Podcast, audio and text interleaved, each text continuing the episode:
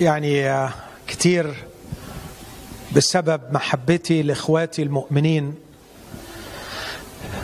بتساءل بقول يا رب ليه مش سعداء؟ ليه مش فرحانين؟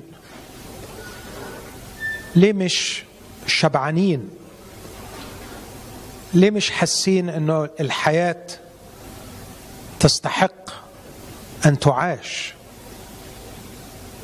طبعا إذا كان الرب متعك بالفرح والسعادة والثمر بشكر رب لأجلك. مش بتكلم عنك لكن بتكلم عن كثير من إخواتي المؤمنين اللي بشعر إنهم في صراع فكري حتى أحيانا مع المسيحية إذا كانت المسيحية حقيقية وما يزعمه الوعاظ من على المنابر. حقيقي أم لا؟ لأنه ما انساش واحدة أخت. صديقة قالت لي أنا عندي عقدة من الجماعة الانجيليين تقصد الانجيليين بصفة عامة يعني. فقلت لها ويعني ده كلام مش غريب عليا أنا تقريبا زيك برضو يعني.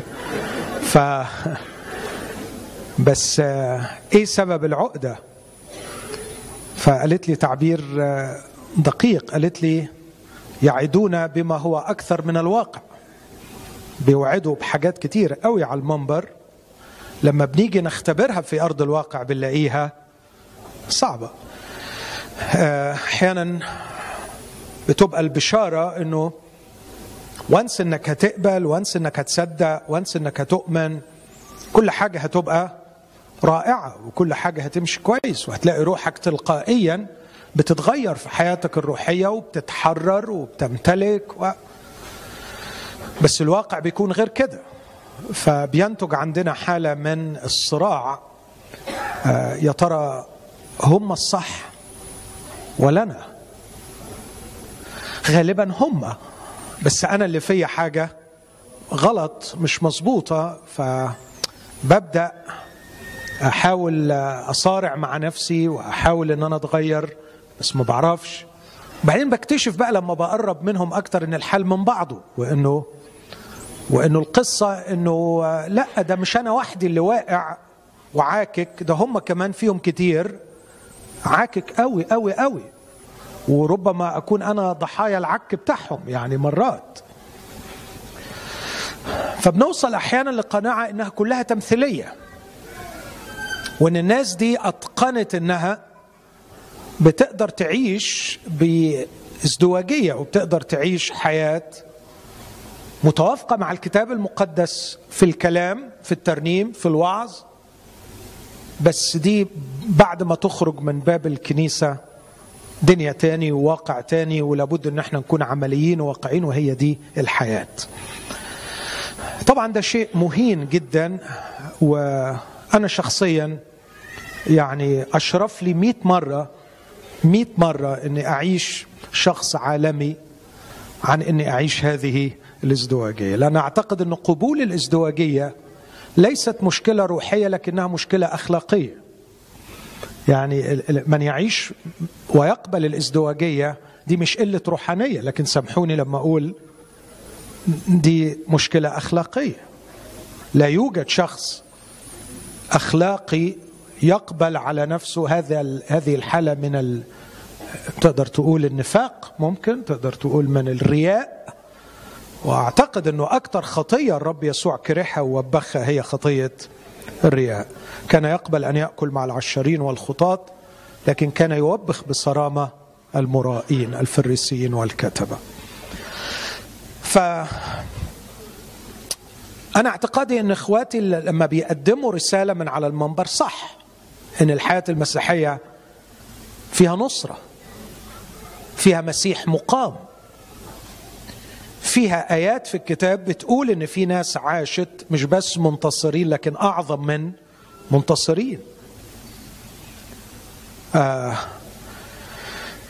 طبعا بعد الغداء والإرهاق والتعب الأسماء بتطير من دماغي. مستشار ألمانيا طار اسمه دلوقتي بس احتمال يجي ده زمان قوي طيب. ولا قبله. هيجي هيجي. ما تساعدونيش. هو هيجي لوحده. بعد الحرب العالمية الثانية كانت ألمانيا كومة خراب بمعنى الكلمة. وذهب بلجريهم ليزور ألمانيا ويبشر. واستقبلوا هذا المستشار وكان راجل فوق السبعين. و و وقبل هذه المهمة الانتحارية أنه يبقى الرئيس والمستشار الألماني فيما بعد الحرب العالمية الثانية ويستلم بلد محطمة نفسيا قبل أن تكون محطمة اقتصاديا وسياسيا وعماريا. كان كل شيء مدمر. ف بيلي جراهام زاره وبعدين بص للخراب من الشباك وسأل بيلي جراهام وقال له مستر بلجريهم هل تؤمن أن المسيح قام من الأموات؟ فبيلي جراهام رد عليه رد جميل. قال له mister chancellor أنا evangelist أنا مبشر. لو لم يكن المسيح قام من الأموات ما كان عندي بشارة لأكرز به. قيامة المسيح هي أساس الفرح والخبر اللي أنا بكرز بيه وكنت أبقى كذاب لو كنت أبشر الناس والمسيح لم يقوم من الأموات. رد عليه هذا الرجل العظيم وقال له لولا إيديناور. قلت لكم هيجي إيديناور مش إيزنهاور. إيديناور. إيديناور رد عليه وقال له لولا إيماني بقيامة المسيح ما كان هناك رجاء لا لألمانيا ولا للعالم كله. وبعد ثمان سنوات تحت قيادة الرجل آمن بقيامة المسيح. عادت ألمانيا أعظم من الأول. لأن رأسها الرجل آمن أن المسيح قام من الأموات شخص آمن بقيامة المسيح أقام دولة من الحضيض. ألا يستطيع أن يقيمني؟ ألا يستطيع أن يصنع من حياتي صرحا كبيرا عظيما يتمجد من خلاله؟ لماذا أعيش حياة الفقر والهزال والخسارة والهزيمة وأنا أؤمن بمسيح قام من الأموات إخوتي قيامة المسيح ليست كونسبت ليست مفهوم قيامة المسيح ليست عقيدة. قيامة المسيح ليست عقيدة نؤمن بها. قيامة المسيح حدث قد حدث في التاريخ. وكما حدث في التاريخ يستطيع أن يحدث معي روحيا. في قبر فارغ وفي أكفان بدون الميت. في حدث قد حدث. والمسيحية ليست كرازة بكونسبت بمفهوم أو بعقيدة لكن المسيحية كرازة بحدث.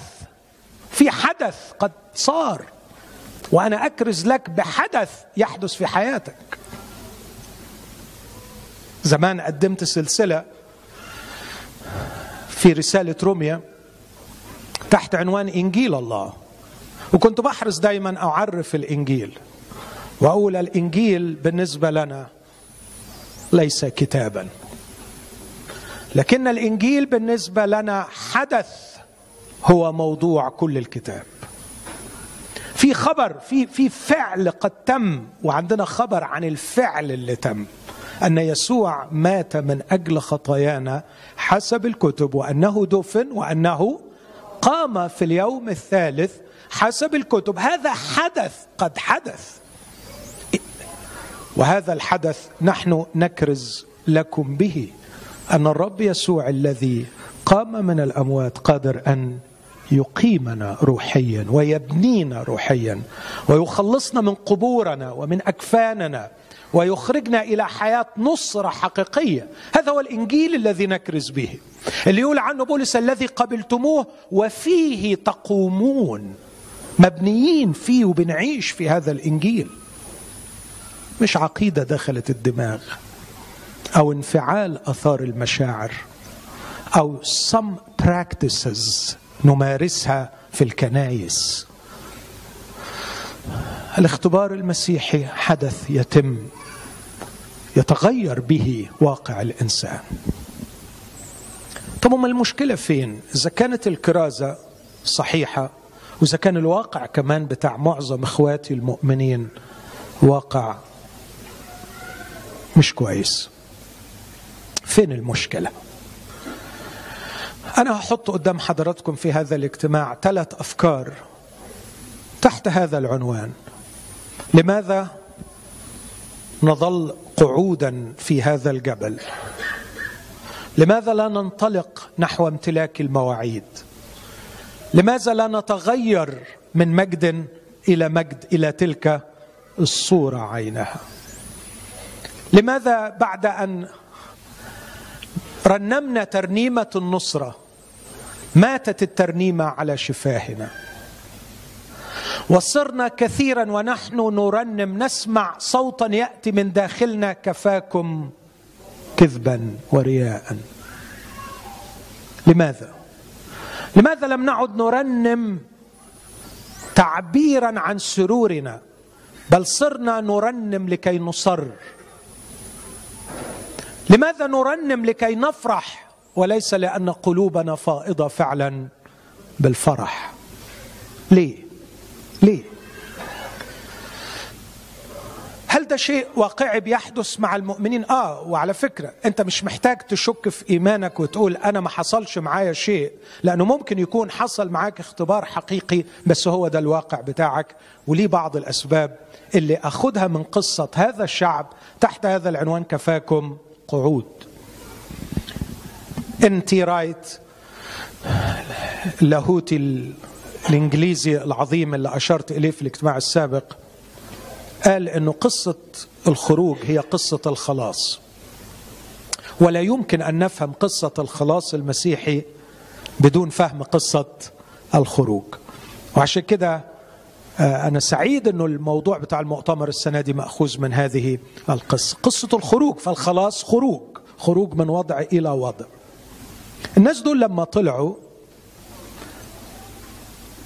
قصتهم جميلة. اقروها في خروج 12 13 14 15 16 17 على الأقل دول من 12 ل 17 وبعدين اقروا حضراتكم سفر العدد ولا سيما من أصحاح 10 لأصحاح 14 يبقى خروج من 12 ل 17 وبعدين عدد من 10 ل 14 الأجزاء دي مهمة. ما فيهاش شرائع ما فيهاش طقوس فيها هيستوري فيها تاريخ. وهو التاريخ ده اللي إحنا بنتعلم منه اللي قال عنه جميع هذه الأمور أصابتهم مثالا. من وجهة نظري هذا الشعب بعدما خرج اولا. كان لديهم عدم ثقة في شخصية الله. الأمر الثاني رفضوا ما أسميه تحديات الارتقاء. وهشرح معنى الكلمة دي. رفض تحديات الارتقاء أو ممكن تقول عدم قبول تحديات الارتقاء. الله يريد أن يرتقي بهم لكنهم يرفضون تحديات الارتقاء. عدم ثقة في شخصية الله عدم قبول لتحديات الارتقاء. ثم الأمر الثالث عدم تنقية الخيال. من الباطل والكذب. هقف عند الثلاثه دول وقفة مختصرة من تاريخ هذا الشعب. النقطة الأولى خرج الشعب واختبروا أعمال الله كما لم يختبرها أحد. بس الوحش قوي قوي قوي أن اختبارهم لأعمال الله لم يغير نظرتهم لشخصية الله. وإحنا مرات كتيرة بيكون كل استفادتنا من معجزات يصنعها الرب معنا وكل اللي بناخده من وراء أعمال عنايته بنا ومحبته التي تكفل لنا تسديد أعوازنا كل اللي بناخده من هذه المعاملات أننا نطمئن ونفرح بما يعمل معنا دون أن نرهق أذهاننا لكي نغير تصوراتنا عن شخصية الله. ونحن ننسى أن ما سيضمن النجاح الروحي ليس أعمال الله لكن فهمنا لشخصية الله. فهمنا لشخصية الله. تخيل زوج عايش مع زوجة.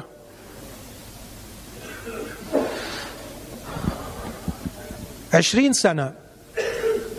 الراجل في منتهى الأمانة ليها في منتهى المحبة والعطاء والتضحية. لكن بعد عشرين سنة هذه الزوجة عشرين سنة لا تعرف شخصية رجلها. ده معناه إنها كانت كل مشغوليتها بأعماله وليس بشخصه. نحن نميل لهذا كطفولة روحية. كان الكتاب جميلا وهو يصف الفرق بين توجه موسى وتوجه الشعب من جهة الله. مزمور 103 باركي يا نفس الرب ولا تنسي كل حسناته ويستعرض كم كبير من أعمال الله. وموسى اختبر أعمال الله مثل الشعب وربما أكثر. لكن الكتاب يقول كلمة غريبة يميز بها موسى عن الشعب. يقول عرف موسى طرقه وبنو إسرائيل أفعاله. إخوتي نحن نعيش طول العمر الروحي بتاعنا على أفعال الله. نستمتع بها ونطلبها في وقت ضيقتنا وقت تجاربنا. وننتظر أفعاله يوما وراء الآخر. لكننا لا نبذل أي جهد لنعرف شخصية الله. بس خلينا أقول لكم اللي هيضمن النجاح اللي هيحميك من السقوط في الخطية اللي هيضمن نصرتك في التجارب مش أعمال الله لكن ثقتك في شخصية الله. ثقتك في شخصية الله. إلى أي حد الله بالنسبة لك ترستبل ترستبل ارميني في المية. ارميني في النار. عمري ما اشك في صلاحك من ناحيتي. خدني يمين خدني شمال. قد لا أفهم أعمالك لكني مستحيل أشك في صلاحك. قدوس قدوس قدوس. للأسف هذا الشعب لم يستفد قط. من أعمال الله ليكون فكرة صحيحة عن شخصية الله. أقول تاني؟ اسمحوا لي واحتملوني لما أعيد. هذا الشعب لم يستفد قط من أعمال الله ليكون من خلالها فكرة صحيحة عن شخصية الله. ظلوا يستمتعون بأعمال الله. لكن مش بيفهموا شخصيته. إيه دليلي على كده؟ الأجزاء اللي, قلت لحضراتكم تتعبوا وتقروها علشان أوفر وقت. تلاقوا فيها الكلام ده كتير. تلاقوا مثلا إيه؟ تلاقوا إنه الشعب أول زنقة زنقوها عند فم الحيروث قدام البحر الأحمر. لماذا أخرجتنا من أرض مصر؟ ألم نقل لك كف عنا فنخدم؟ المصريين بعد شوية يأتوا إلى مر فتذمر الشعب على موسى. لماذا أخرجتنا من أرض مصر؟ ده وصل بيهم الأمر أن يظنوا أن الرب أخرجهم بخبث لكي يقتلهم في البرية. شفتوا الجنان؟ تخيل. مرة يقولوها حتى بلغة تريقة أليس هناك قبور في أرض مصر؟ ده مصر أكتر حاجة فيها القبور. ده اللي باقي لنا من تاريخ أجدادنا شوية قبور. ده إحنا الحمد لله ما عندناش أكتر من القبور. والقبور في مصر الناس بتصرف عليها كتير. يعني القبور الحقيقة متكلفة. فيعني هو أنت قالوا لك ما فيش قبور في مصر؟ خرجتنا لكي تهلكنا. آه يا شعب أقول إيه؟ زي ما قال لهم موسى. موسى قال لهم يا شعبا غبيا غير حكيم. طب هو لو عايز يموتكم في البرية طب ما كان سابكم تموتوا في مصر. كان إيه اللي يخليه يغلب روحه ويحتمل سخافتكم وغلاستكم وتذمركم؟ ده أنتوا كل يوم بتتذمروا عليه. ده يعمل العمايل ويسوي الهوائل ومع أول موقف صعب ينسى كلها. يعني يهتفوا. الفرس وراكبه ترحمه في البحر. كانوا صادقين وهم بيرنموا ولا مش صادقين؟ صادقين لأنهم قدام فعل فعله الله. الفرحه مش سايعاهم. وأنا ياما ظبطتكم فرحانين. ياما شفتكم فرحانين وكنتوا فرحانين بصدق. بس فرحانين لأن الأسبوع اللي فات الرب عمل معايا معجزة. شفت يا أخونا؟ شفت الاختبار الحلو؟ شفت؟ كان نفسي في الخيار وربنا بعته لي. كان نفسي في الطماطم عارفين الاختبارات ال... كان مش عارف نفسي في إيه والرب بعت لي. كان حصل إيه؟ عارفين؟ بس بعد شوية يقعد لك كده وما يقول لك راسه ويسمعك وهو بروح كده يعني سكبتك شوية. فين يا عم اللي بتقولوا عن ربنا؟ مدينة مطحونين وفي الشغل ما فيش ومش عارف البنت عملت إيه والولد عمل إيه. وادينا بنصرخ لربنا وربنا مش سائل. وضاعت الفرحة وضاعت الترنيمة. حبيبي ليك كم سنة مع الرب؟ آه ليا عشر سنين. عشر سنين. كل اللي بينك وبينه أفعاله. لكن عمرك ما وثقت في شخصه. عشر مرات يجربوه. وكل مرة بيجربوه كان بينجح في الامتحان. ويثبت إنه أصيل وإنه يتعاشر وإنه يتوثق فيه. وبعد الامتحان يرجعوا تاني ويشكوا فيه. كم مرة الرب أكرمك؟ كم مرة الرب استجاب صلاتك؟ كم مرة أخرجك من الضيق؟ لسه قاعد ما كونتش فكرة عن شخصيته. لسه لغاية دلوقتي مش عايز تديله حضرتك شهادة اعتماد وتقول له you are trustable. انت يتوثق فيك ويتمشي معاك. لسه لغاية دلوقتي. لسه لغاية دلوقتي. عايز إيه تاني؟ عايز إيه تاني يعمله لك علشان يبقى جدير بثقة حضرتك؟ عايز إيه تاني؟ بحكي كتير حكاية الزميل العزيز ديفيد تومسون. دكتور جميل ربنا أكرمنا بيه في مصر. جه حضر معانا مؤتمر وبعدين حبنا في مصر وقعد معانا هناك بيخدم الرب كجراح في مستشفى منوف. ديفيد تومسون جراح على مستوى كبير. كان أبوه وأمه مرسلين أمريكان في كمبوديا. وهو طفل صغير كان مع أبوه في السيارة وبعدين لقيوا في باص حصلت له حادثة فنزلوا علشان يساعدوا في إنقاذ الجرحى. فأبوه لأنه pastor ومرسل فابتدى يبشر الراجل اللي بيحتضر وبيموت فالراجل صرخ فيه بغضب وقال له انقذني لا تبشرني. فديفيد عقد العزم إنه لما يكبر لازم يدخل كلية الطب عشان يقدر ينقذ ويبشر. ودخل ديفيد كلية الطب وهو في تانية طب. يبعت له العميد يستدعيه للمكتب ويدخل يلاقي مجموعة كبيرة من الأساتذة وبيقول له ديفيد we have bad news. الثوار في كمبوديا ضربوا أبوك وأمك بالرصاص وقتلوهم. ومعاهم ثلاث أطفال صغيرين في كمبوديا. وفوجئ الولد الشاب اللي في تانية ولا في تالتة طب تانية طب إنه بيخسر أبوه وأمه اللي بيخدموا ربنا في كمبوديا. وعليه إنه هو يتولى رعاية نفسه وثلاث أطفال إخواته يتامى بقيوا في رقبته لأنه هو أكبرهم. ساب الغرفة بتاعت العميد والأساتذة وراح غرفته وركع على ركبه وانفجر غاضبا. فالله. دول ما كانوش في سياحة. دول مش عمل إرهابي لأنهم كانوا بيتفسحوا. دول بيخدموك. دول ضحوا بكل شيء. علشان خدمتك. ليه تعمل فيهم كده؟ وظل يصرخ في عتاب لله. لكن الرب رحمه وأسمعوا صوت مسموع في الغرفة. في جملة واحدة.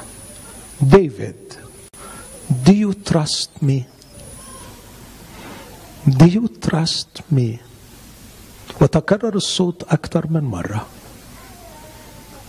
وديفيد بيقول ما لقيتش قدامي غير إني أقول له yes I trust you وأول ما قال له I trust you ديفيد بيقول نهر من السلام ملأ قلبي. اوعوا تفكروا ده علاج نفسي. ديفيد رعى أخواته وخلص كلية الطب. وأول ما بقي جراح قد الدنيا. راح مرسل في كمبوديا. نفس المكان اللي اتقتل فيه أبوه وأمه. ده مش علاج نفسي لكن دي ثقة في الله. إحنا قد إيه السنين والمؤتمرات والكنايس كبرتنا في ثقتنا في شخص الله. لو الله واجهني النهارده في غرفة مغلقة بنفس السؤال Do you trust me؟ تثق فيا؟ تثق فيا؟ آه بجد يا رب أثق في الرصيد في البنك أكتر منك عايز الحقيقة يا رب أثق في رضا المدير بتاعي في شغل إنه يبقيني في دبي أكتر ما أثق فيه بصراحة لو قلبوا عليا وفايرد مي الدنيا هتضلم في وشي وما اعرفكش ما اضمنكش انت هتعولني ولا مش هتعولني ما انت ما تضمنش. يا ما سمعت الكلمة دي من بعض المؤمنين. تقول لي هو بيعمل أي حاجة في أي وقت بدون أي حساب لأي شيء. عشان كده أنا مش قادرة أثق فيه. هذا الشعب رأى أعمال الله. رأى عجائب الله. رأى عجائب الله في أرض مصر كما لم يرها من قبل بشر. رأى أعمال الله في بحر سوف. كتير اليومين دول محاولات يعني باجتهاد شديد لتفسير ما حدث تفسيرات علمية. فمصرين على أنه بركان سندورين اللي انفجر 1500 قبل الميلاد عملت تسونامي فهو اللي عمل عاصفة. يعني عايزين يلاقوا أي تفسير علمي للي حصل لكن هو اللي حصل ببساطة إنه سير اسمع العبارة دي سير ليمين موسى ذراع مجده. قال لموسى يا موسى تحت أمر يمينك ذراع مجدي. وعشان كده لما موسى صرخ وقال له يا رب. قال له بتصرخ لي ليه؟ ما أنا مديتك السلطان. اضرب البحر اتشق. وضرب البحر واتشق. وعبروا في اليابسه كم؟ الرب بيعمل معجزات يا احبائي بس السؤال السؤال هنفضل بنيين سلامنا على معجزاته ولا على ثقتنا في شخصه؟ قصة هذا الشعب قصة مؤلمة. فضلوا قاعدين في الجبل. مش عايزين يرتحلوا ويغامروا ويخوضوا معارك لأجل الرب ويحققوا قصد الرب في الأرض. فضلوا نايمين في الجبل مش عايزين يتحركوا لأنهم غير واثقين في شخصية الله. أحبائي أنا أرجو من النهارده أن يكون ده التحدي اللي قدامنا إن كل واحد فينا يبدأ يغير اتجاهه الروحي شوي ويخلي الفترة اللي جاية هي تنمية ثقتي في شخصية الله. Is he trustable or not? يتوثق فيه ولا ما يتوثقش؟ ده السؤال الأول وبعد ما تجاوب على السؤال ده قول طيب هو يتوثق فيه. أنا أقدر أضع ثقتي فيه فعلا وأطمن له ولا أنا هفضل مبني ومظبط نفسي جست بأعمال عنايته بحيث أنه أعمال عنايته هي سر سلامي. لا أريد أن يظن أحد في أفضل مما أنا عليه فأنا مملوء بالضعف والفشل في مرات كثيرة. لكن مع كثرة الاختبارات الروحية أزعم أني أحبه وأثق فيه. لا لما يعمله معي لكن لأني مطمئن لشخصيته. كتبت منذ فترة هذه العبارات. قلت له سيرك أمامي سيرك أمامي يمنع عني رؤيتي. لخطوتي التالية. أين سأضع قدماي المعيية؟ لا يعنيني. أنت ترى. هذا يكفيني. فقدني فيك وخلفك. أيها النور اللطيف. أثارك وإن تبدو باهتة. هي لي صخرتي الثابتة. أخطو فوقها بثقة ولا أخشى وزني الثقيل. فقدني فيك وخلفك أيها النور اللطيف. هل من الممكن أن نسير معه يا أحبائي؟ وإحنا مش عارفين بكرة في إيه. هل ممكن أمشي معاه؟ حتى لو الدنيا ملطشة بس أنا مطمئن لأني أثق أنه معي. اسمع العبارة دي. أيضا إذا سرت في وادي قل لي قل لي من فضلك. واحد ماشي في وادي ظل الموت. الوادي شكله إيه؟ الوادي شكله الدنيا مش منورة على فكرة. الدنيا مش جميلة الدنيا مش خضرة. ده وادي ظل الموت. لكن بيقول له إن سرت في وادي ظل الموت لا. أخاف شرا لأنك أنت معي. وطول ما أنت معايا أنا بثق فيك. أنا بثق فيك على عيالي بثق فيك على نفسي بثق فيك على أي حاجة. بسبب شيء واحد بسيط you are trustable. أنت أصيل أنت يتوثق فيك. وأنا بنصحك من كل قلبي لو مش واثق فيه ما تعاشرهوش.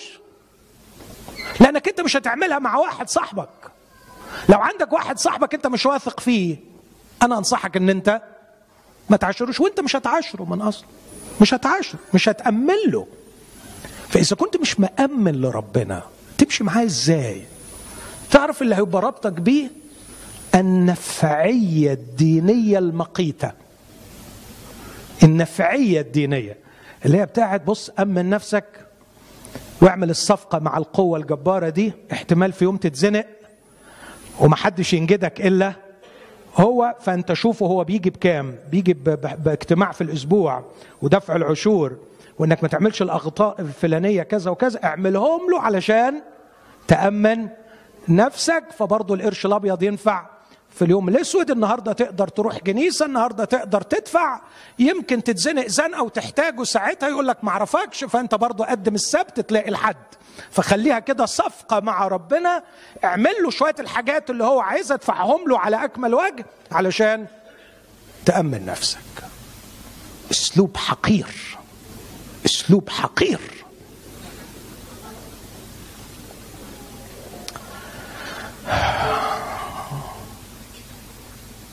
بدون ذكر أي تفاصيل لانها قصص شخصية لناس أحترمهم وأقدرهم. بنوا يعني وأنفقوا عشرات الملايين على العمل الديني. وبعدين تعرضوا لموقف مرعب. فسألت في لقاء شخصي جدا هذا السؤال. قلت له حضرتك أنا مش جاي أوعظك لكن أنا جاي بكل أمانة أسمع أعمق أحاسيسك. قل لي أنت حاسس بإيه دلوقتي عشان أقدر أساعدك. قال لي أنا كنت كريم جدا مع الكنيسة وعملت كل المطلوب وفي الآخر يعمل معايا كده. قلت له عندك حق الصفقة باظت. ضحك عليك. ضحك عليك. ويا ناس عايشة مع ربنا على أسلوب الصفقة. خدها من أخ بيقولها لك بإخلاص. آخر حد في الدنيا يتاجر بصلاحه هو ربنا. ده بعيد قوي أنظف من كده مليون مرة. ومش هيعمل كده خالص. ولو أنت يعني قابل على نفسك إنك تدخل في علاقة مع حد على أساس صفقات أرجوك شوف لك حد غير ربنا. ربنا مش كده خالص. ربنا أنظف من كده كتير قوي. ربنا أخلاقه عالية قوي. دي أخلاق حقيرة. ما تعملش كده مع ربنا. عيب عيب. ربنا تدخل معاه في علاقة على أساس واحد وحيد أنه جدير بالثقة أنه يتحب لذاته أنه محترم وجدير بالإعجاب والثقة لما هو في ذاته وليس بسبب أعماله. ده كان الخطأ الأول اللي مخليهم قاعدين في الجبل مش قادرين يتحركوا لأنه ما فيش ثقة خالص فيش ثقة. وصل معاهم الأمر ده فضل معاهم لغاية ما اتحركوا بالعافية من جبل حريب. وراحوا لو تتذكروا قلنا على جبل سعير. وقعدوا عند جبل سعير. أول ما راحوا وطلعوا قالوا لا نبعت جواسيس. تبعت جواسيس إيه يا خايب أنت وهو؟ تبعت جواسيس على إيه؟ ما ربنا مخلص لك الموضوع وبقول لك الأرض دي أنا مديها لك. لكن خيبة تقيلة. لا لا لا لا يعني عارفين لما الزكاوة ما تحلش إلا على يعني في التعامل مع ربنا. يعني في التعامل مع كل حاجة ما بتلاقيش الزكاوة دي بس لما نيجي عند ربنا تلاقي آه قريب خدمت خدمة بعنوان استزكاء الحمقى. استزكاء الحمقى. عارفين الحمقى لما يستسكوا ده أسوأ شيء ممكن تشوفه في حياتك. يا ربنا ما يوريكش. إن واحد أحمق يستسكى أحيانا في ناس بتعمل كده مع ربنا. يا ابني رب السماء والأرض قاطع قاطع عهود مع خليله من زمان. وقال له أبراهيم هديلك وقدم عشرات الأدلة على نبله وكرمه وصدقه وحبه وقدراته العظيمة. تستسكى على ربنا وتقول لا نبعت جواسيس. إيه الخيابة دي؟ المهم بعتوا الجواسيس. وبعد ما بعتوا الجواسيس قال لك لا لا لا لا لا لا بص طبقا للقياسات المنطقية الصحيحة. وطبقا للتجارب العملية على أرض الواقع لا يمكن ابدا أن ندخل ونمتلك هذه الأرض. يا سلام! يا سلام! وأنتوا يعني طبقا للقياسات المنطقية و و و. كان ينفع تخرجوا من أرض مصر؟ كان ينفع تعدوا في البرية؟ كان ينفع تنزلوا أكل من السماء؟ كان ينفع تطلعوا مية من الصخرة؟ كان ينفع وكان ينفع وكان ينفع! بس أهو لحظة غبا ونستزكى على ربنا. لا لا لا لا لا لا.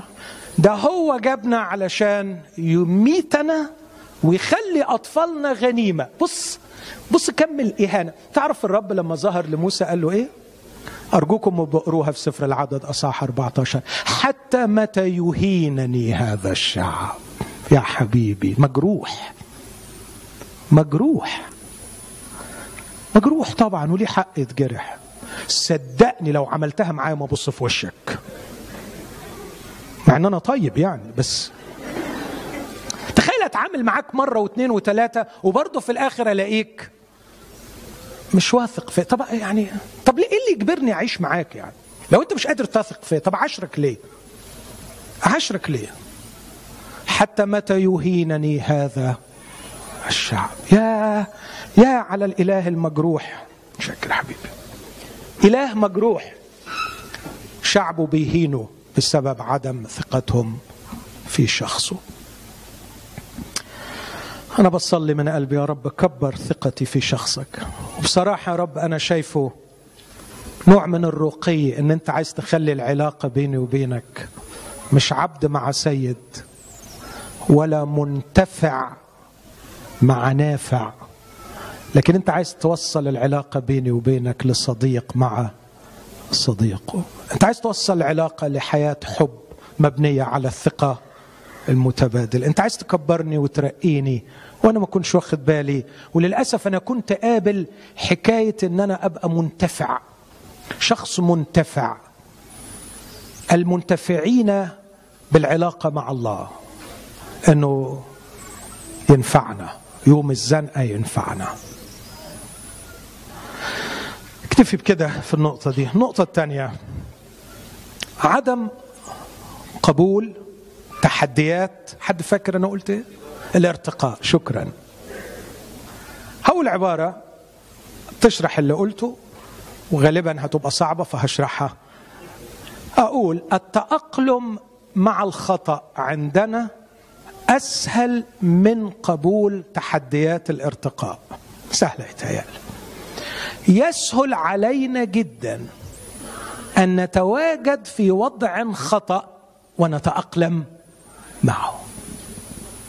عن أننا نقبل مصاعب تحديات الارتقاء. ياما مؤمنين عايشين في أوضاع غلط وبتجيب لهم مشاكل. بس يا أخي بذكاء شديد عرفوا يعملوا إيه؟ يتأقلموا معه. يعني يظبط نفسه كده ويظبط نفسه كده يظبط نفسه كده لغاية ما يبقى أعوج معوج يعني. بس هو في حالة تأقلم مع الخطأ. وعرف عرف يظبط نفسه يعني. بعدين ربنا يعني عايزكم تتخيلوا واحد طوله 180 سم وفرض عليه ينام في السرير 120 سم حاولوا تتخيلوا الموضوع ده. والحكاية دي لمدة 10 سنين. الراجل ده هيحصل له إيه؟ أه؟ هيحصل له تقوس في العمود الفقري أكيد. وهيحصل له تصلب في الركب بتاعته. فهتبص تلاقيه ماشي يعني عامل كده. مظبوط؟ ماشي عامل كده. فده سهل إن حد يوقعه. فربنا يروح قلبه علشان يقول في حاجة غلط. يقوم ويتأقلم مرة أخرى مع الخطأ. وياما مؤمنين بالعشرين سنة متأقلمين مع الأوضاع الخاطئة. في حين أنه في العشرين سنة دي حصلت كذا قلبة وكذا وقعة علشان ربنا يوصل له رسالة ويقول له أنا أريد أن أرتقي بك. أنا عايزك عايزك توصل لمستوى أرقى. ما بيفهمش. ليه؟ أنتوا صحيين معايا؟ النقطة اللي جاية دي أهم نقطة. ليه؟ بصوا حبايب إحنا بنستقبل الحاجة اللي قدامنا طبقا لل software اللي في دماغنا. فممكن الحاجة تبقى واضحة وضوح الشمس قدامك لكن ما تشوفهاش. You cannot perceive it. ما تقدرش ما تقدرش تعيها لأنها ال software ما بيقراهاش ما يعرفش يقراها. انت واخد بالك من الفكرة دي؟ آه وتبقى حاجة قدامك ما تشوفهاش لأنه دماغك مش متركبة بحيث إنك تعرف تقراها. ما تعرفش تقراها فعلا. زي ما يكون بالظبط حاجة برنامج بتنزله على software معين ما بيتقريش ما بيتقريش. أنت ما عندكش Excel sheet ال Excel ال program بتاع المايكروسوفت مستحيل لما تنزل جداول هيقدر الكمبيوتر بتاعك يقراه؟ انت محتاج تنزل ال software. ان شاء الله النهارده الرب ينزل لك software. software مهم جدا. أن الارتقاء في الحياة الروحية هو ارتقاء للإنسان وليس لوظائفه. كلكعت الدنيا أنا شوية. ارتقاء للإنسان وليس لوظائفه بس إحنا السوفت وير اللي متنزل لنا أن الارتقاء هو في وظائف الإنسان وليس في الإنسان نفسه. أوضح كلامي أكتر. إيه الفرق بين أقول ماهر إنسان ناجح وإن أقول ماهر طبيب ناجح؟ في فرق ولا ما فيش؟ لا فرق كبير قوي فرق كبير قوي أنا ممكن أكون أنجح طبيب. بس عيلتي محطمة وأخلاقي محطمة وكل ليلة بقضيها في بار وأرجع الصبح أروح أوضة العمليات أبدع ويسبح بحمدي كطبيب. لكن ولادي بيلعنوا اليوم اللي أنا بقيت فيه أبوهم. أنا فاشل كإنسان لكني ناجح كطبيب. الارتقاء طبقا للسوفت وير اللي نزل لنا هو ارتقاء في الوظائف. وليس ارتقاء في الكينونة في الشخصية في الإنسان. والله لا يعشق قدر ما يعشق الإنسان. ولم يتكلف قط كما تكلف ليرتقي بالإنسان. الله يحب الإنسان. ويريد أن يسمو بالإنسان ويفعل ملكات الإنسان ويفجر طاقات ومواهب الإنسان. الله هو أكثر شخص حريص ومهتم أن يخرج من الإنسان أفضل ما فيه لأنه خلقه على صورته كشر على فكرة ده عشقه الأول إن أنت تكون مكلل بالمجد والكرامة. لأنه على فكرة لما عملك عملك على صورته لما مش منافس ليك لما يفعل كل إمكانياتك ويخرج كل مواهبك ويخليك أرقى إنسان ده مجد ليه؟ لأنك بتعكس صورته. الله يريد أن يرتقي بإنسانيتي. وأنا فاهم إن الارتقاء هو صحه بومب ورصيد محترم. وأتفوق على كل اللي حواليا. وجمال ما حصلش. وشغل ثابت. ومنافسة كده مكتسح. مسيطر. دلوقتي المصريين يسلموا على بعض يقولوا ازيك سيطره يعني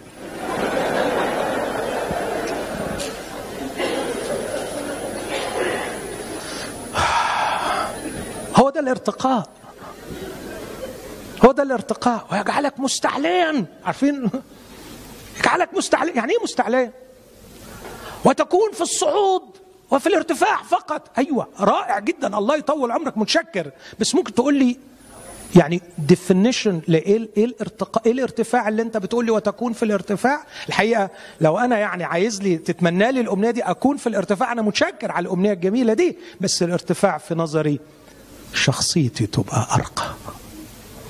أبقى إنسان أجمل. أبقى أعرف كيف أحب. أعرف كيف أتصرف حسنا في كل شيء. منع عيني أكون حكيم؟ منع عيني أكون متزن؟ عندما أرى جمالك يا يسوع أشتهي هذا الحسن. أشتهي هذا الحسن. بصراحة شخصيتك مالية دماغي قوي. أنا مغرم بيك. مغرم بيك فعلا. أنت جميل قوي. أنت أنت جدع قوي. كان جميل وجدع. فاكرين موقفه من يوحنا المعمدان؟ بعت قدام الناس يقول له أنت هو الآتي أم ننتظر آخر. خد التلاميذ بتوعه قال لهم اقفوا هنا دلوقتي. وشفى طهر برص أقام موتى فتح حميان وبعدين قال لهم روحوا قولوا له ما رأيتم. تجربة عملية قدام عينيكم. طمنوا حبيبي. قولوا له العمي يبصرون والعرج يمشون والبرص يطهرون والموتى يقومون.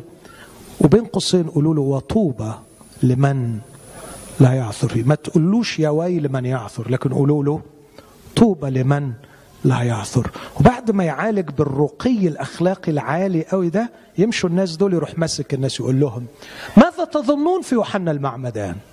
أقصبة تحركها الريح؟ أم إنسانا لابسا ثيابا ناعمة؟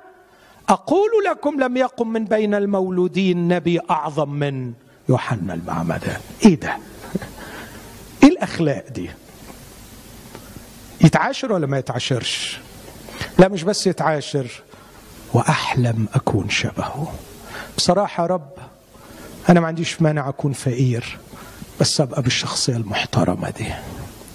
وما عنديش مانع أبقى مريض بس أبقى حلو زيك.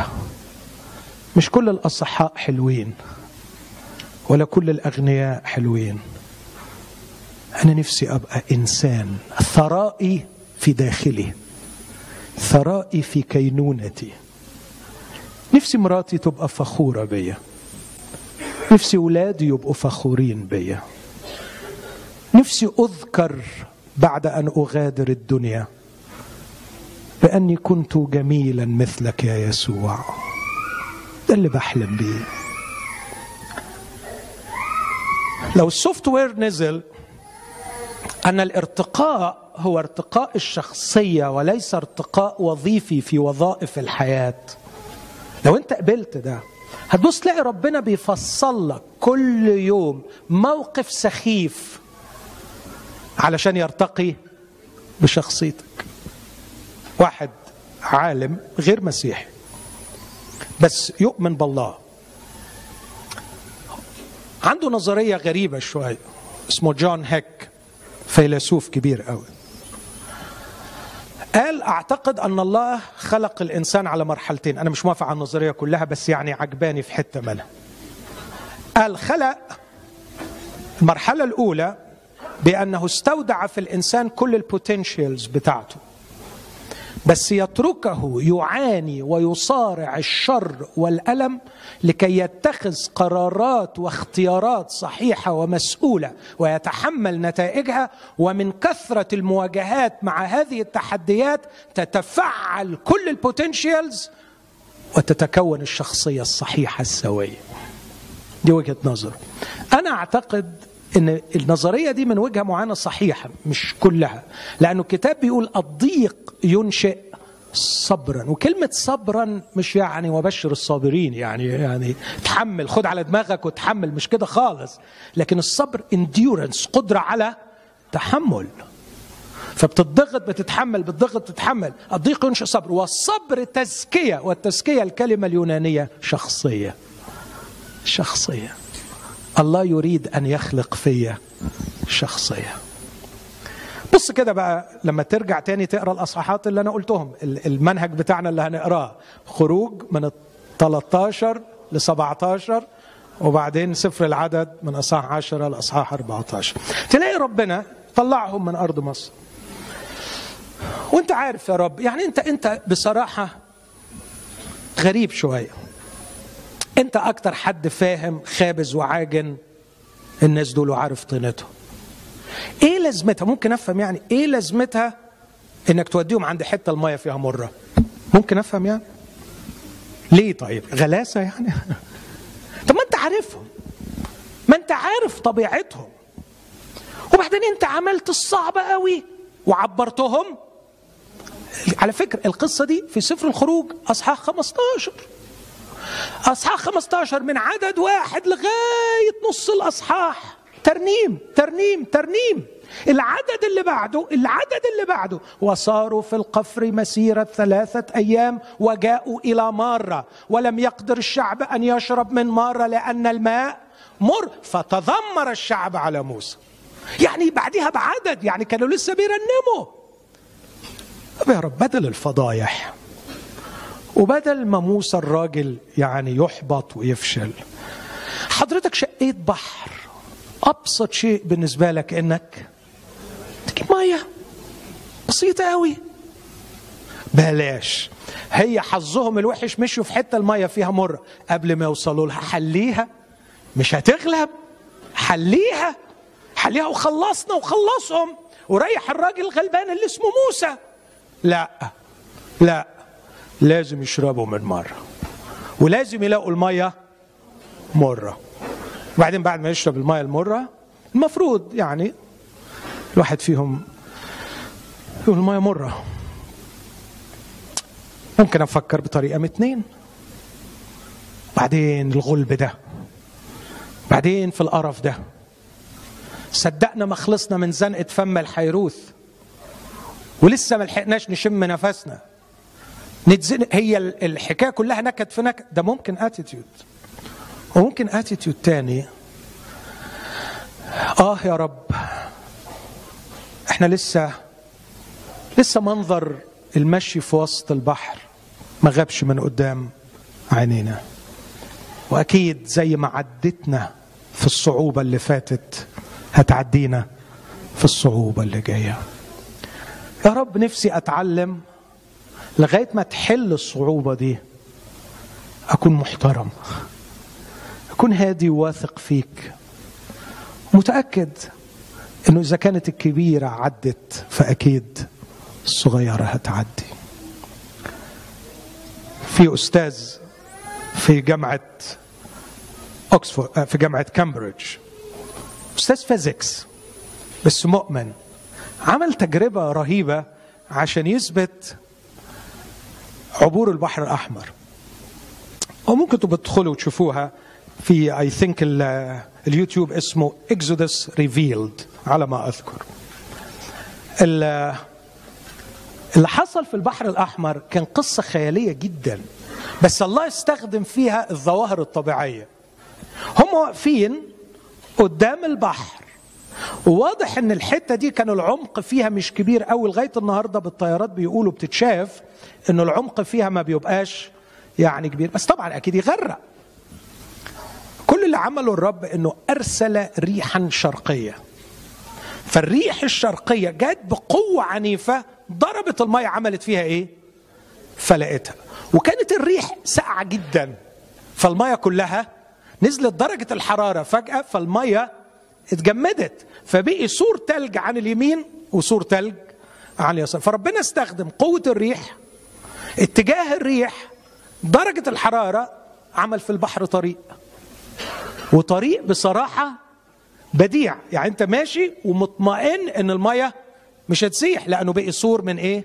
من تاج لا خد كمالة القصة. عمود النار اللي كان ماشي بينهم اللي عفوا اللي كان ماشي قدامهم انتقل وبقي وراهم. ليه بقي وراهم؟ عشان ما يزغللش عينيهم. وهو من ورا يضرب يضرب النور بتاعه على سور التلج اليمين وسور التلج الشمال فيفرش الأرض ب indirect light ويبقى المنظر رومانسي جميل وهم بيعدوا في وسط البحر. فعمالين يتمشوا عجيبة عجيبة. نور جاي من اليمين ونور جاي من الشمال وهم بيتمشوا وسط البحر. ودي خدت من ربنا إيه؟ مخرج الريح من خزائنه. حول اتجاه الريح. تضربي بزاوية قد كده في الحتة الفلانية. شقت المية ونزلت درجة الحرارة وعملت سور يمين وسور شمال والشعب عبر. وبعدين قال للريح اقف وقفت الريح.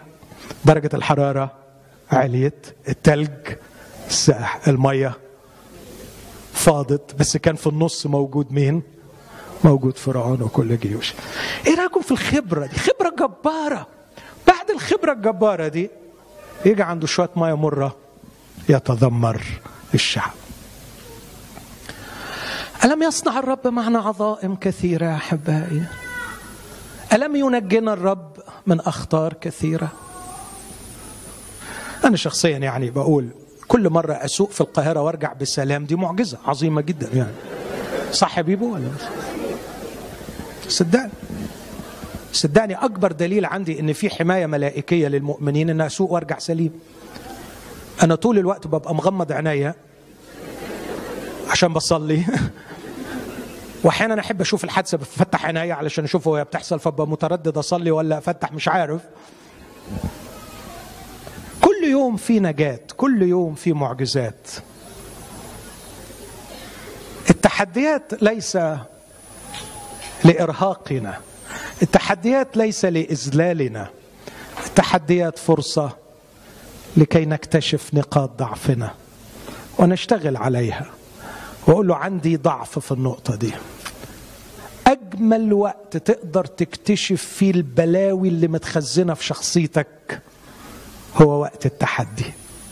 وعلى فكرة أقول لك على حاجة من خصاله. هيفصل لك التحدي بدقة تطلع بلاويك كلها. فخليك ذكي وشوف التحدي متفصل علشان يبين إيه اللي فيك وهتلاقيهم لو أنت عايز تشوف. والغريبة جدا على فكرة بيبقى كل اللي حواليك شايفينهم بس أنت مش شايف. نحن نفضل التأقلم مع الخطأ عن بذل المجهود وقبول التحديات للارتقاء للأفضل. والله يصر على أنه يرتقي بشخصياتنا ونحن نصر على أن يرتقي بوظائفنا وإمكانياتنا. عندي خبر مش حلو بس لازم للأمانة أقوله.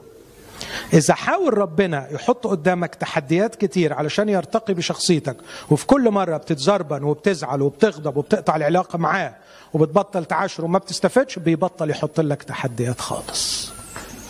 وهيطبطب عليك وهيظبط لك الدنيا وهيأمن لك معاشك لغاية ما تروح بالسلام. ما أعرفش الخبر ده يعجبك ولا ما يعجبكش بس دي حقيقة وأنا شفتها مع مؤمنين كتير. بس تبقى دخلت الدنيا ما تزعلش مني. خيبان وطلعت. خيبان. الأمر الثالث والأخير. طبعا قيس بقى على كده في الاصحات اللي أنا قلتها. مفيش أكل. فرصة فرصة يا جماعة فرصة. فرصة نختبر شيء تاني. ربنا هيخلي السماء تمطر أكل. ومطرت؟ مطرت. فرصة ربنا يعمل عظائم فرصة ربنا يرتقي بينا. الحقيقة إن واضح إن كان موسى فاهم شخصية ربنا فكان كل مرة بيرتقي. بعض المرات كان بيتعب. مرة تعب منه وقال له بص بقى أنا فاضل لي عندك طلب واحد تكرمني بيه وأشكرك عليه. اقتلني قتلا فلا أرى بليتي.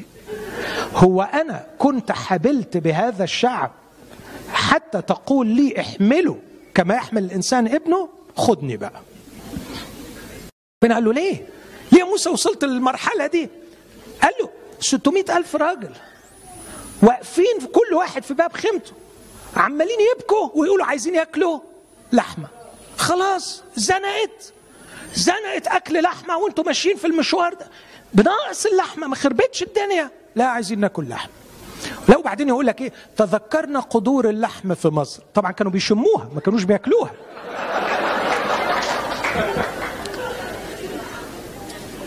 آه صحيح. كانوا يجيبوها منين يعني؟ فيعني بعدين الرب جميل الرب. موسى للدرجة دي موسى أنت مش واثق فيه طب أنا هقول لك بقى. بص جمال الرب. صدقوني الشخص ده حلو يتعاشر قال له موسى هوكلهم لك لحمة؟ وقالها له بالطريقة دي طريقة فيها إثارة كده. قال له لا يوم ولا اثنين ويقروها في سفر العدد. لا يوم ولا اثنين ولا خمسة ولا عشرة وبيقولوا كده ولا عشرين بل شهر من الزمن. موسى ما عجبوش الكلام. قال له 600 ألف راجل. الشعب اللي أنا ماشي وسطه وتطعتهم في البرية تطعمهم في البرية لحم. شهر من الزمن وبعدين قال له هل يجمع لهم سمك البحر أم يذبح لهم حيوان البر؟ وسكت على كده. قال له لا لا سمك ولا حيوان. لكن هجيب طيور من السماء. وإيه بقى عملها إزاي؟ برضه نفس الحكاية. أخرج الريح من خزائنه. كمية مخيفة من السلوى كانت في صحراء سيناء. ربنا راح بعت ريح شديدة قوي حملتهم كلهم وطارت بيهم على الناحية الثانية أول ما وصلت الناحية الثانية ربنا قال للريح أقفي. فأول ما وقفت الحمولة كلها وقعت. بس فيري سمبل ولقيوا إيه بقى؟ كمية مسيرة يوم من هنا ويوم من هنا سلوى مغطية. فقعدوا ياكلوا قد إيه؟ شهر حتى خرجت من ألوف وموسى قعد يتفرج. يقول له بجد يا صاحبي كسفتني. انت جميل يا رب. ارتقى موسى ولا ما ارتقاش؟ ارتقى. التحديات مقصود بها الارتقاء في الشخصية. الفكرة الأخيرة وباختصار. عدم تطهير الخيال من الكذب والباطل. أول حاجة عدم تنمية الثقة في شخصية الله. نمرة اثنين عدم قبول تحديات الارتقاء. نمرة ثلاثة عدم تنقية الخيال من الكذب والباطل. بصوا حبايب ربنا أنعم علينا بنعمة عظيمة اسمها الخيال. الخيال ده نعمة غير عادية. في دراسات بتقول إن الحيوانات ما عندهاش خيال وأنا أميل لهذا الفكر. واللي هيقول لي الحيوانات عندها خيال أقول يبقى ممكن الحيوانات يكون عندها العقل النقدي. أو ما أعتقدش إن عندهم العقل النقدي. الخيال هو سر الإبداع. الخيال نعمة عظيمة جدا. أرجوكم وأنتم بتصلوا وأنتم بترنموا وأنتم بتقروا الكتاب ما تحرموش روحكم من نعمة نشاط الخيال. وبالمناسبة هو شغال شغال شئت أم أبيت. المشكلة بقى إن حضرتك جاي لربنا وفي باكج كبير من سامحني في الكلمة اللي هقولها القاذورات. اتشحن بيها الخيال. فأنت بتعبد ربنا بخيال غير نقي. وإذا ما اشتغلتش على تنقية الخيال ولا سيما من الخيالات الخاطئة عن شخصية الله. هيكون عندك مشكلة كبيرة. خليني أدي مثل في القصة بسرعة. موسى طلع. كان موسى يشعل الخيال الصحيح من نحو الله لكنه غاب أربعين يوم. فاكرين رد الفعل إيه؟ رد فعل مأساوي جدا. هو ذا الرجل موسى الذي أصعدنا من أرض مصر. لا نعلم ماذا أصابه. فراحوا قالوا لهارون اصنع لنا آلهة تسير أمامنا. إحنا عايزين something to symbolize God. عايزين symbol موسى كان ال symbol بتاع ربنا بس موسى مشي فإحنا عايزين سيمبل آخر. عجل. لأن الخيال محتفظ بصورة عن الله إن الله عجل. ومحتفظ بصورة إنك لما تعبد ربنا تعبده بطريقة معينة. هذا الخيال لم يتنقى ما اشتغلوش عليه. ما أطاعوش الوصية. تغيروا عن شكلكم بتجديد أذهان جزء مهم من الذهن هو الخيال. حاول تضبط نفسك متلبس. وأنت سرحان في الله. وشوف خيالاتك شكلها إيه. وللأسف كثيرا ما نرسم في الكنائس صورة لله في أذهان الناس. ليست هي الصورة الحقيقية. لكن لا أعتقد أن لدينا عذر بعد أن صار الكلمة جسدا وحل بيننا. لقد رأينا صورة الله غير المنظور في شخص يسوع المسيح. مرة كنت بوعظ في يوحنا 13 وقلت الصورة اللي قدامي. يسوع بالفوطة. يسوع متحزم. يسوع منحني يخدم. وبعدين صرخت وقلت الله خدام. كله قشعر رفض. لا. لا يمكن أن يكون الله خدام. لكن الواقع يقول إن أعظم خدام في الوجود هو الله. به نحيا ونتحرك ونوجد. فيلم ألماني جميل. المؤلف بتاعه عمله عن شخصية وقصة خيالية اسمها أونو. أونو فرد في مجموعة خرجت لرحلة سياحية. وهو فرد من هذه المجموعة التي تنتمي لجماعة دينية معينة كالت معينة. وخرجوا رحلة في الغابات لمدة طويلة سياحة دينية. وكان أونو هو خادم هذه المجموعة. هو المرمطون بتاعهم. كان أونو هو اللي بيغسل لهم هدومهم. وهو اللي ينشرها ويلمها لهم. اونو هو اللي بينصب الخيمة. اونو هو اللي بيولع الحطب ويطبخ لهم. اونو بيعمل لهم كل حاجة. اونو بيخدمهم في الصغيرة والكبيرة. في منتصف الرحلة اختفى اونو اختفى فجأة. فدخلت القافلة في حالة من العجز الكامل والشلل التام. وما عرفوش يعملوا أي حاجة واضطروا إن هم ياخدوا بعضيهم ويرجعوا. وكان رجوعهم ضربا من العذاب لأن أونو هو الذي كان يمسك بالخريطة ليوفر عنهم عناء القيادة. ورجعوا بعد معاناة شديدة جدا. وبعد شهور أحد أفراد هذه المجموعة التقى بالصدفة البحتة أونو في أحد ميادين المدينة. فعاتبه بشدة. فقال له أونو تعالى إلى المركز السري للجماعة الدينية لكي نتعاتب هناك. وهناك في المركز اكتشف هذا الرجل أن أونو هو الزعيم الديني الكبير للكل. من هذه الفكرة من هذا الفيلم Greenleaf افتكر الاسم ده.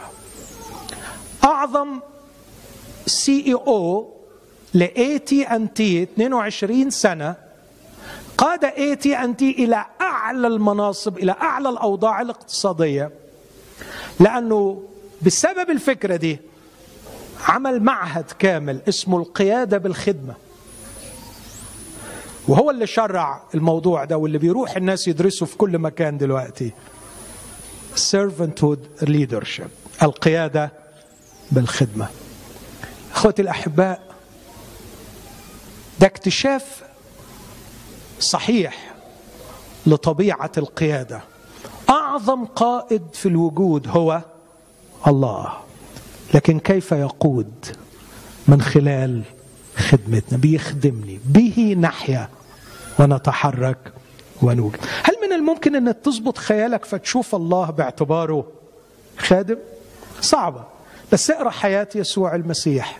ابن الإنسان لم يأتي ليخدم بل ليخدم ويبذل نفسه فدية عن كثيرين. خيالك رسم لك الله اللي بياخد في حين إن الله ما بيعملش غير حاجة واحدة إنه يعطي مغبوط عنده العطاء. ثلاث أخطاء كانت وراء القعود وعدم امتلاك المواعيد. أصلي معكم من أجل نفسي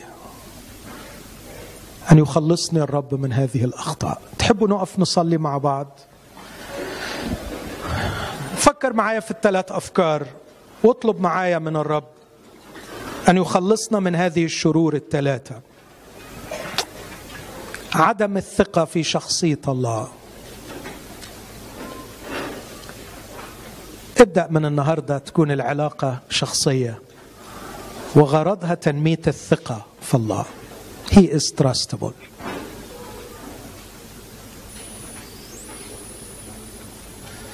الرب بيبص لك في عينيك. وبيقول لك بتثق فيا؟ تثق فيا؟ ولا بس كل علاقتك بيا هي أعمال عنايتي بيك؟ خلصني يا رب من غباء التمرد على تحديات الارتقاء. لما بتوجعني بتبقى عايز ترتقي بيا. خلصني يا رب. وطهر خيالي من كل صورة خاطئة لك. وأعطني أن يملأ يسوع خيالي فأعرف الله الحي الحقيقي. أنزهك يا أبي عن كل شر. أنزهك يا أبي عن كل صورة خاطئة. أنت القدوس. أنت الصخرة. أنت الذي يوثق فيك. أحبك يا رب. أحبك. اغفر خطيتي. وابدأ معي بداية جديدة. بعلاقة مختلفة. كفاكم قعود. كفاية قعود. كفاية حرمان من المواعيد.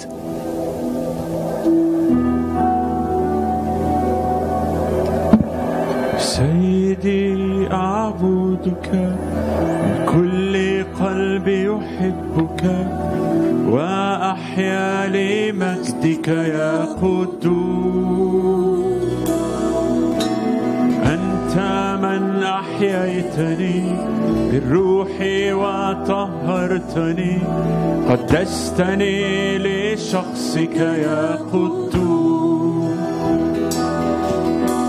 أنا لن أقدر بعد الآن أن أخفي هذا الإعلان أنك حي فيا يا قدوس. علمني أسمع صوتك. قدني أنت بروحك فيراك الناس فيا يا قدوس. أنا لن أقدر بعد الآن أن أخفي هذا الإعلان. أنك حي فيا يا قدوس. علمني أسمع صوتك. أنت بروحك فيراك الناس فيا يا قدوس.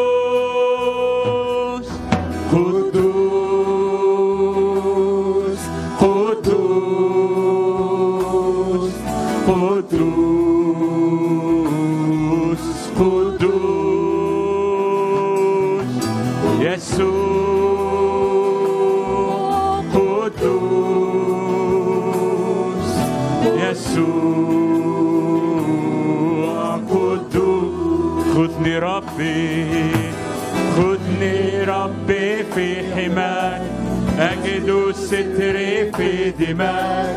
راحتي عند صليبك يا قدوس.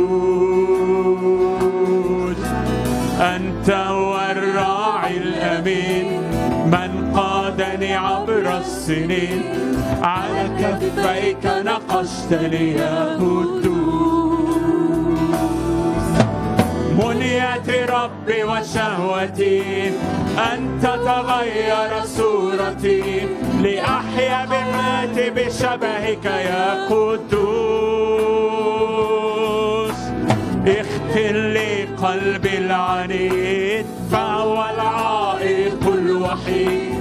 بيني وبين كمالك يا قدوس. منيتي ربي وشهوتي أن تتغير صورتي لأحيا حياتي بشبهك يا قدوس. اختر لي قلبي العنيد فهو العائق الوحيد. بيني وبين كمالك يا قدوس. قدوس.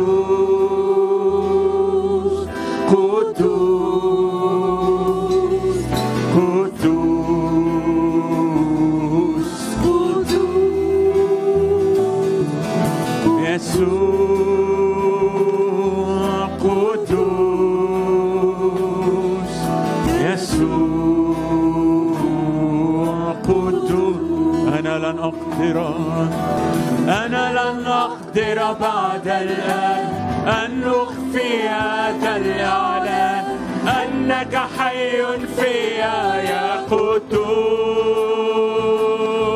علمني أسمع صوتك خذني أنت بروحك فيراك الناس فيا يا قدوس. منيتي ربي ربي وشهوتي أن تتغير صورتي. لأحيا حياتي بشبهك يا قدوس. اختل لي قلبي العنيد فهو العائق الوحيد. بيني وبينك مالك يا قدوس.